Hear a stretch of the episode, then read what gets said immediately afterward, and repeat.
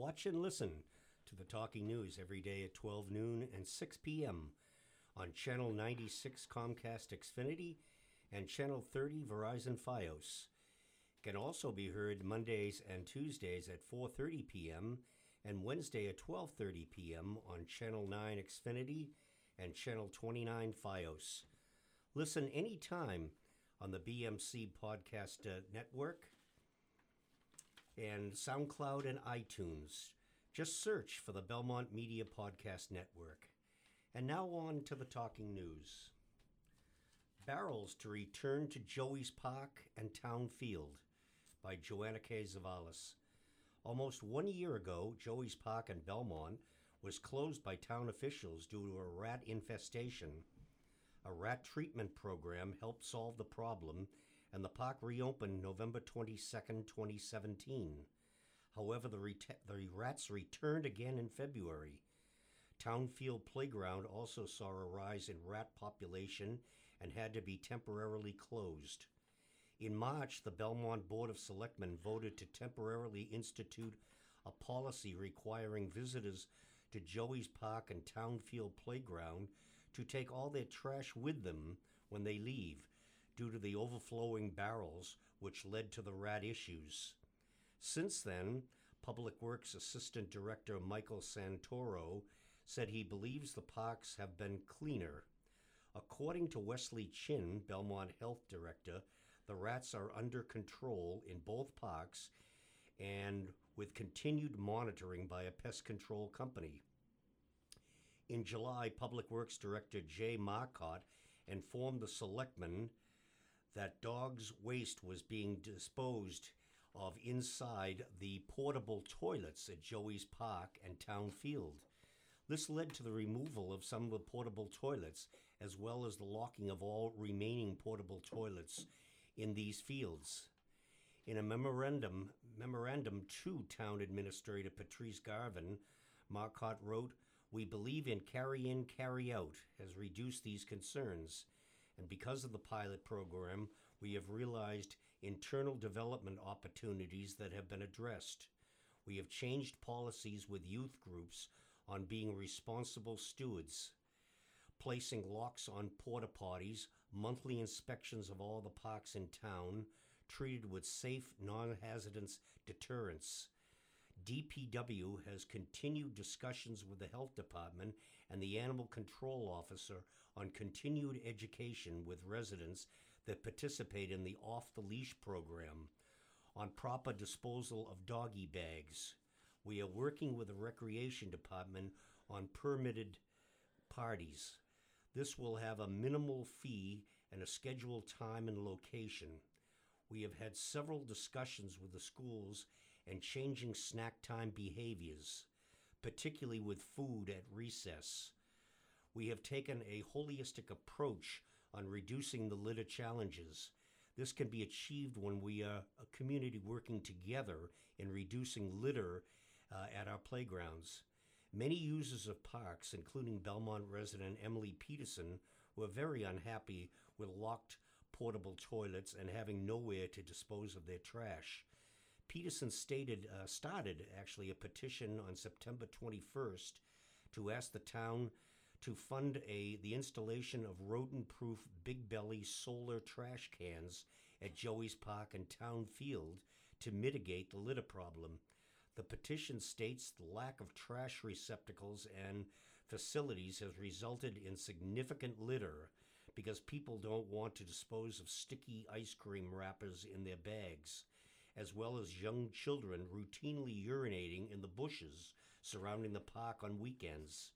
This is unsanitary, and this proposal aims to solve the litter problem as well as provide, provide facilities for park use without return of the rodent problem. The petition got more than 200 signatures online and in print. Peterson said she was considering bringing it to a town meeting, but hoped a solution could be reached with the selectmen. On September 28th, the Board of Selectmen held a public hearing on the carry in, carry out policy and Marcotte gave an estimate of what it would cost the town to purchase and maintain the big belly barrels. Each barrel would cost about $3,700 to $4,000, plus $500 to $700 to install on a required concrete pad. The barrels would need to be emptied weekend days and holidays from April 1st to December, which would cost $23,400.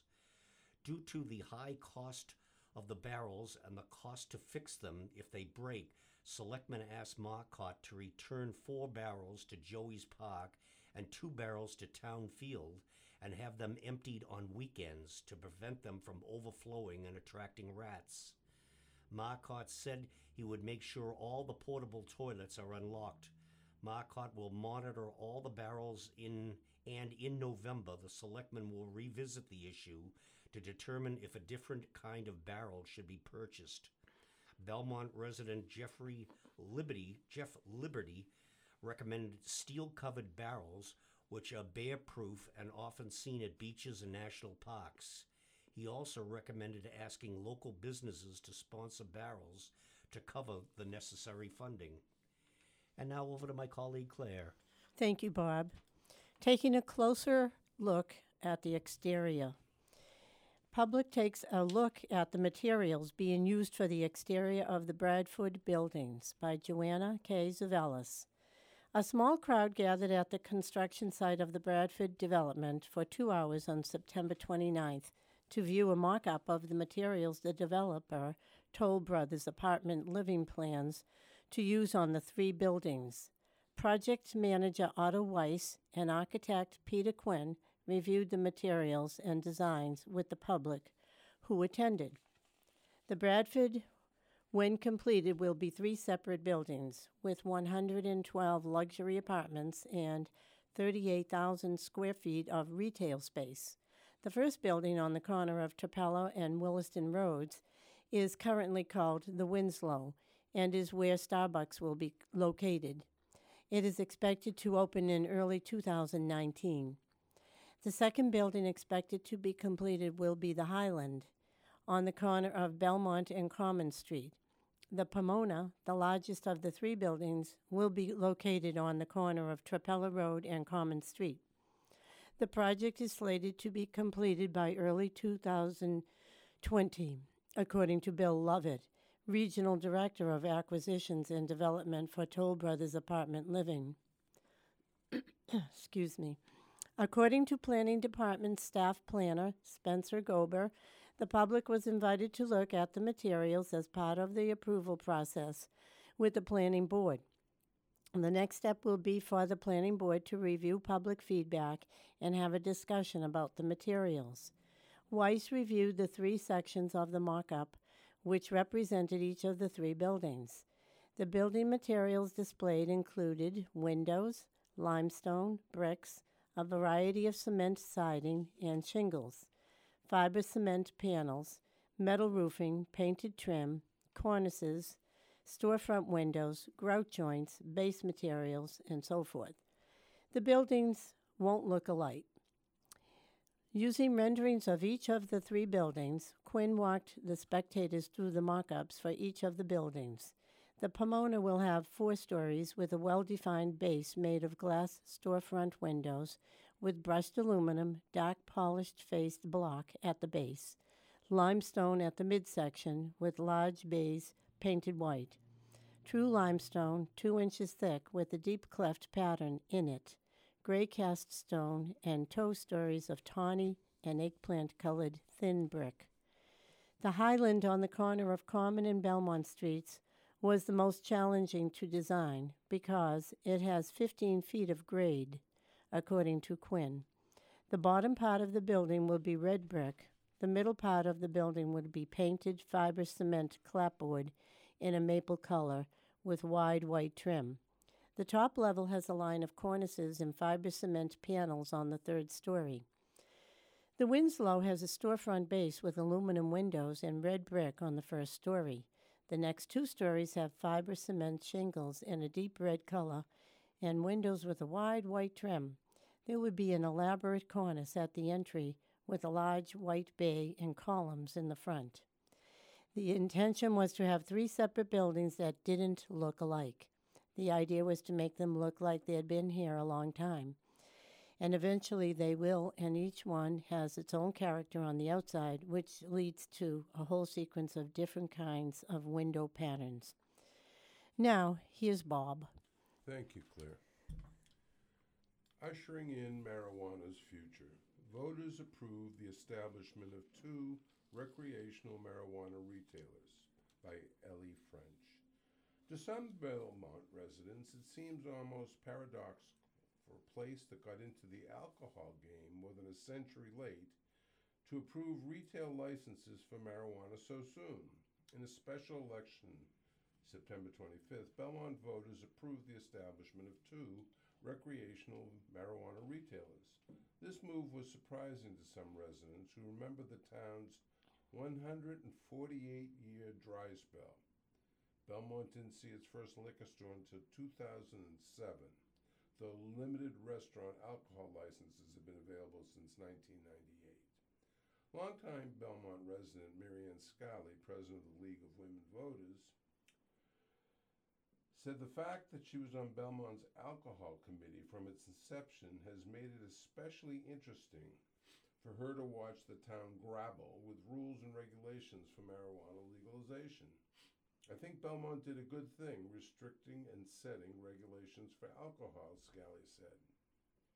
It helped the townspeople understand what could be done. Now, for marijuana, Belmont, like other small towns in Massachusetts, are trying to live with the fact that 51% of Massachusetts voted for it. So setting regulations for that is good. Angelo Firenze, a former selectman who grew up in Belmont and recently moved to Winchester, said Belmont's special election should have been reconfirmed whether to bring marijuana to Belmont at all, not to decide between limited and unlimited number of dispensaries. Bringing alcohol to Belmont is what brought us into the 21st century, Firenze said, but marijuana is still legal federally. I don't like it. I'm not happy about it. I didn't vote for it. So, what does a marijuana friendly future look like in Belmont? According to some, impact will be minimal. I don't think it's going to have much impact, said William Brownsberger, a Belmont state senator. First of all, I don't think it's likely that we'll have any dispensaries in Belmont, and if we do, it'll be very discreet, not particularly visible, with limited signage. It'll probably be 50 years before we have two marijuana facilities in Belmont. Instead, Brownsberger suspects retail facilities will be clustered outside of Belmont in places like Boston and Cambridge. Brownsberger said he, act- he doesn't actually think the results of the special election will have much of an impact, saying that he mostly voted no because he wanted Belmont to have the option of having testing facilities in town. But alcohol and marijuana are two very different beasts, according to Brownsberger. He said the kind of economic impact introducing liquor licenses had on the town just wouldn't be replicated with marijuana, even if dispensaries open in Belmont. I think that the alcohol licensing has had a very significant impact on the town because it has made restaurants viable. And a result of the alcohol licensing, we now have a lot of very nice restaurants in Belmont, Brownsberger said. That would not have happened without the alcohol licensing. But there are some parallels between the two legalizations. When the town first voted to introduce liquor licenses, some Belmont residents were hesitant about bringing alcohol to town. The same, of course, is true of marijuana, but both substances were approved by Belmont's voters. Peter Bernard, president of the Massachusetts Growers Advocacy Council, said once dispensaries start opening, he thinks a lot of the fears around them will dissipate. There's still a lot of stigma about it, which makes it difficult in some towns, but Belmont voted to allow two. As long as those two do everything right, the town will be a bit more relaxed with it, Barnard said. But in Belmont, it won't be as easy to get weed as it is to get, say, wine. In fact, the age limit to purchase marijuana will be 25 as opposed to 21 for alcohol. Barnard called this discrepancy arbitrary nonsense. If you're 21, you're old enough to make up your mind on alcohol, which is actually poison from a technical standpoint. If you're going to do that, you better do that with marijuana too, because alcohol is far more dangerous. Barnard said it's the stupidest thing.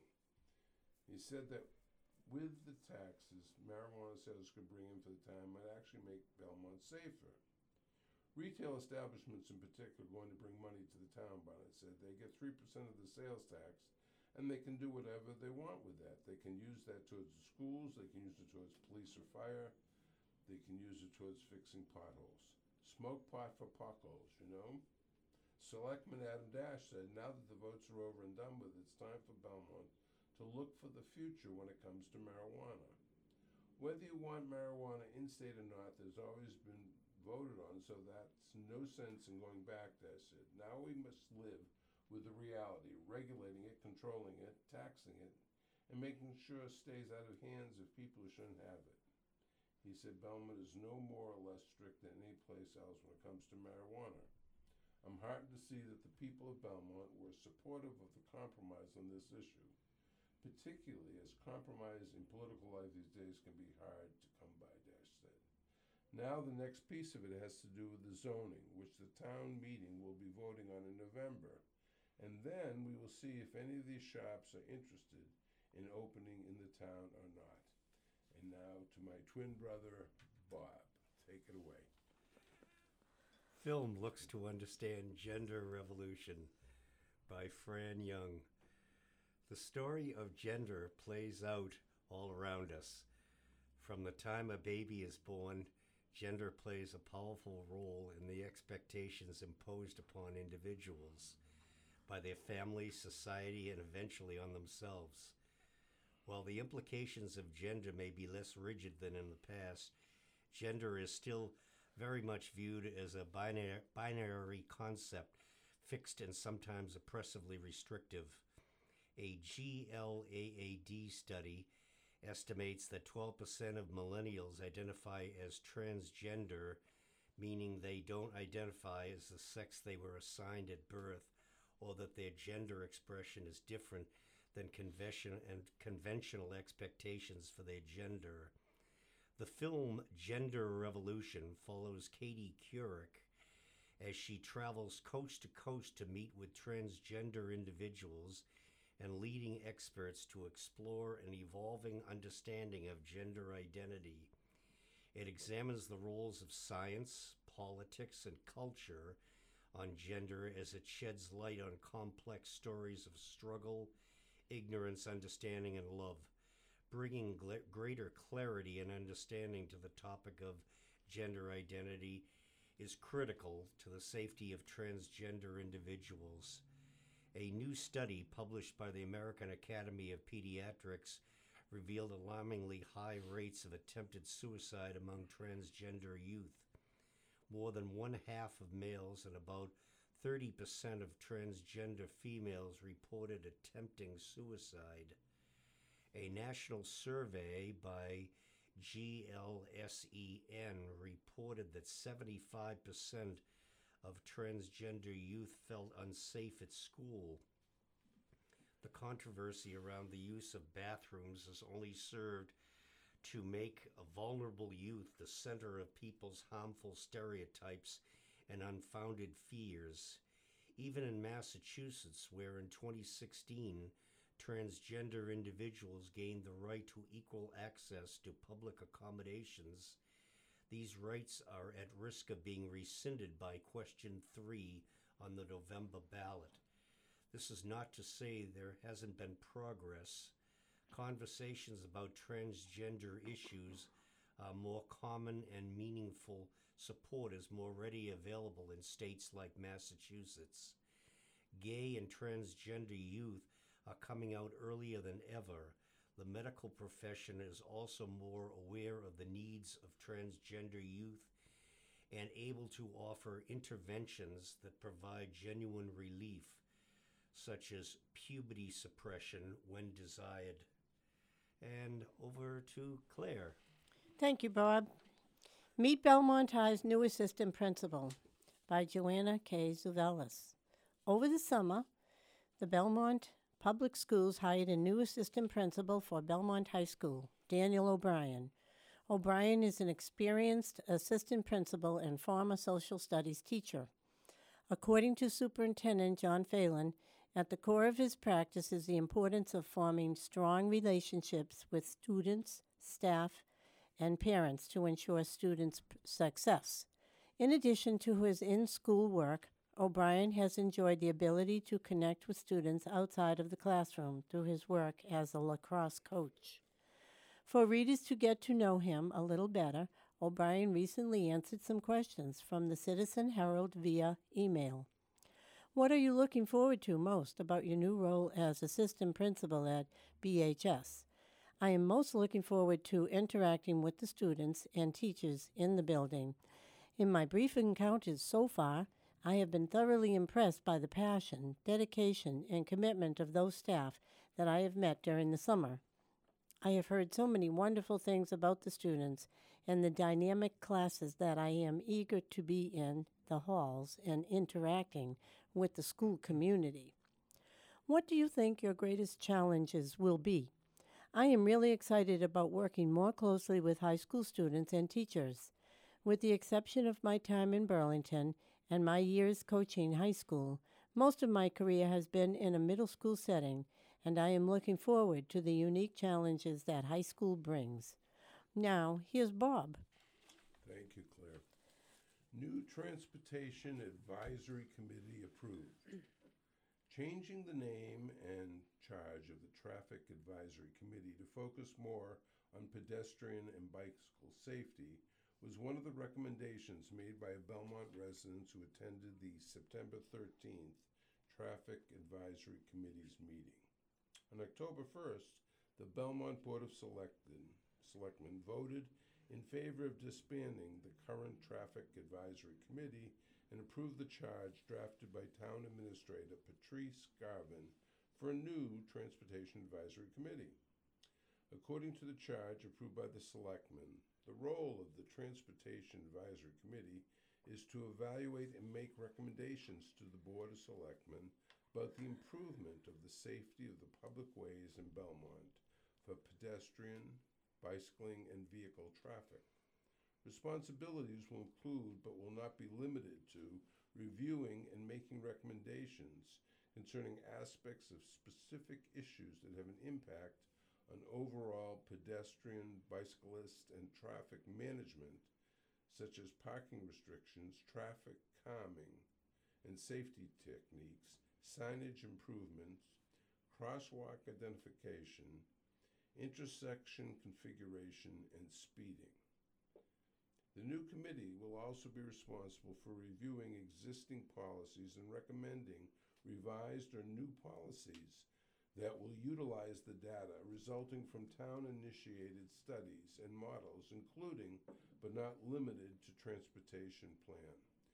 The new committee will have nine members appointed by the selectmen for two-year terms, including a member of safe, excuse me, safe routes to schools, and preferably a resident with traffic engineering experience or background. Applications due by November 1st, and the selectmen hope to make the appointments at the November 5th meeting. The current chairman of the Traffic Advisory Committee, Larry McDonald, says he feels it's time to reorganize and restructure. I'm totally in favor of that, he said.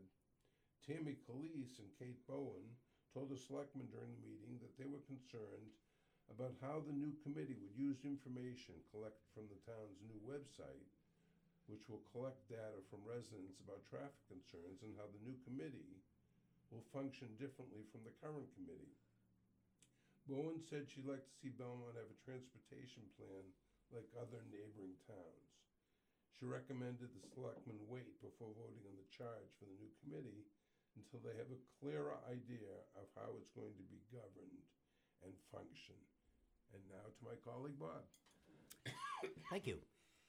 Website seeks input on street sidewalk issues by Joanna K. Zavalis.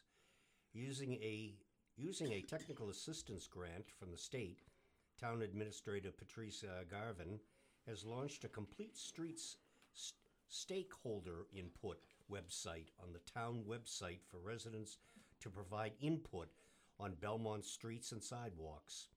Using the mapping feature on the website, residents can identify current issues, future opportunities, or potential quick fixes for complete streets streets elements such as pedestrian accommodations like sidewalk upgrades, new pedestrian connections, crosswalks, ADA accessibility, bicycle accommodations like bicycle roadway treatment, bicycle parking, transit elements like bus stop amenities, and roadway safety. Comments from residents are essential to the process and will be integrated into the development of complete streets projects in Belmont. Once data is collected, there will be a public forum to discuss the areas of concern, generate a list of projects, and then prioritize them according to Garvin. Residents will be able to submit feedback as many times as they would like. After submitting the form, the form will refresh and clear previous field entries ready for the next submission. You can visit https colon forward slash forward slash www.belmont ma.gov forward slash for the link to the website. And now on to Claire. Thank you, Bob. Graham opened in Concord Center by Rob Carter. When other children were asking Santa for dolls and toy trucks, Belmont resident Nikki Crignali was asking for scanners and cash registers. I've always wanted to open my own store, Crignali said, and now, standing in front of display cases filled with nuts and dried fruits at 49 Main Street in Concord Center, Crignali has realized that dream. On Monday, October 1st, Crignali officially opened Graham, a chocolate, nut, and dried fruit store on the corner of Main Street and Walden Street. We looked at a bunch of places, but they all looked the same. Then we saw this place, and it was so charming, Crignali said. It looked like the stores in Europe that I always wanted to own. With large windows, exposed brick walls, and high ceilings, the store has a bright and open aesthetic, with colorfully wrapped treats filling the dark wood shelving. The name Graham comes from a phonetic spelling of the word gram, G R A M, a unit of weight. The name is sort of twofold. With you, we focus on healthy eating, so the weight plays on that idea.